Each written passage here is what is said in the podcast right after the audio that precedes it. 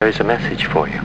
We know now that in the early years of the 20th century, this world was being watched closely by intelligences greater than man's, and yet as mortal as his own. We know now that as human beings busied themselves about their various concerns, they were scrutinized and studied, perhaps almost as narrowly as a man with a microscope might scrutinize the transient creatures that swarm and multiply in a drop of water. With infinite complacence, people went to and fro over the earth about their little affairs, serene in the assurance of their dominion over this small, spinning fragment of solar driftwood, which by chance or design man has inherited out of the dark mystery of time and space.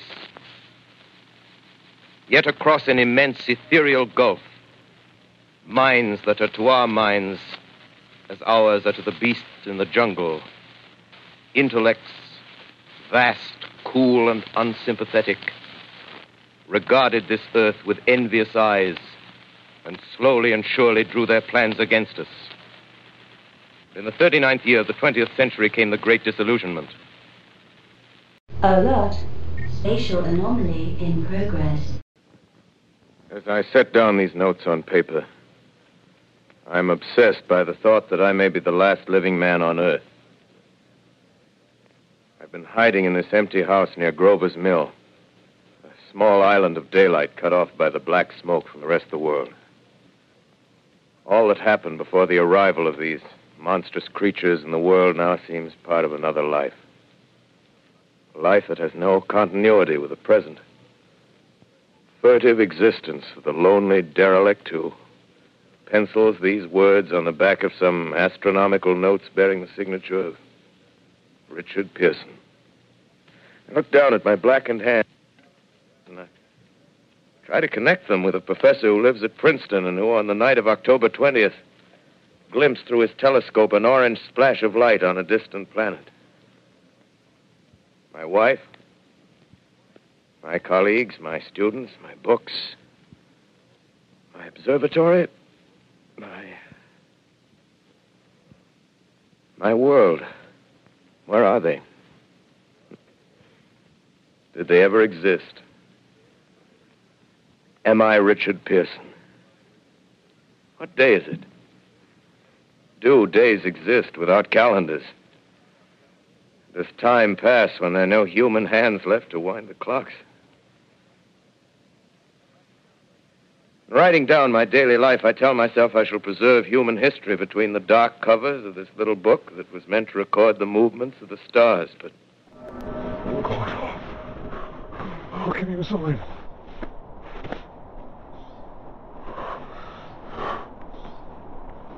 Oh, we're going off. Can you hear me? I don't want this anymore. I want to call it off. I'm sorry, Dave. I'm afraid I can't do that.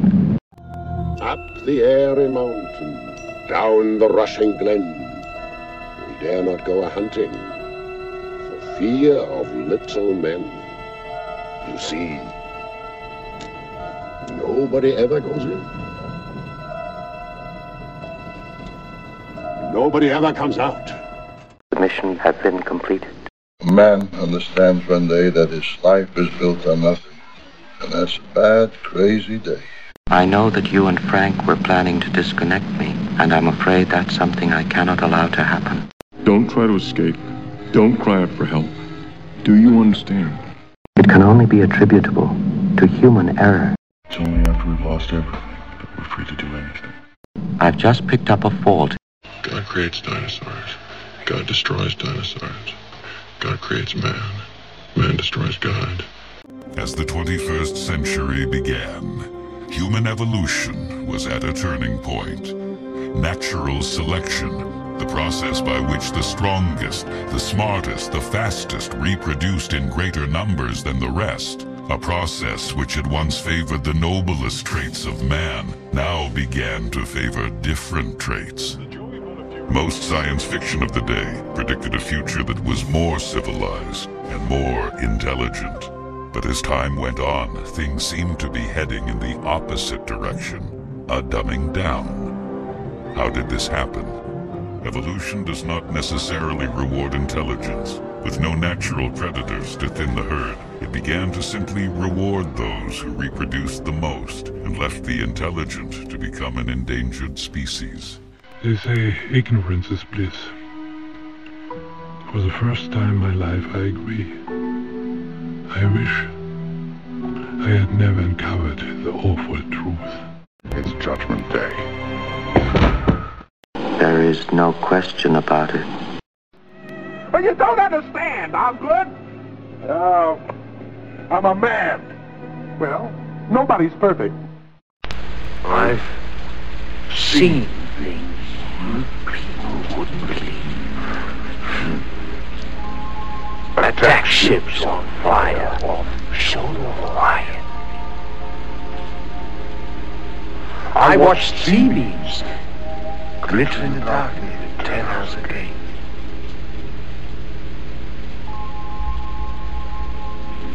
All the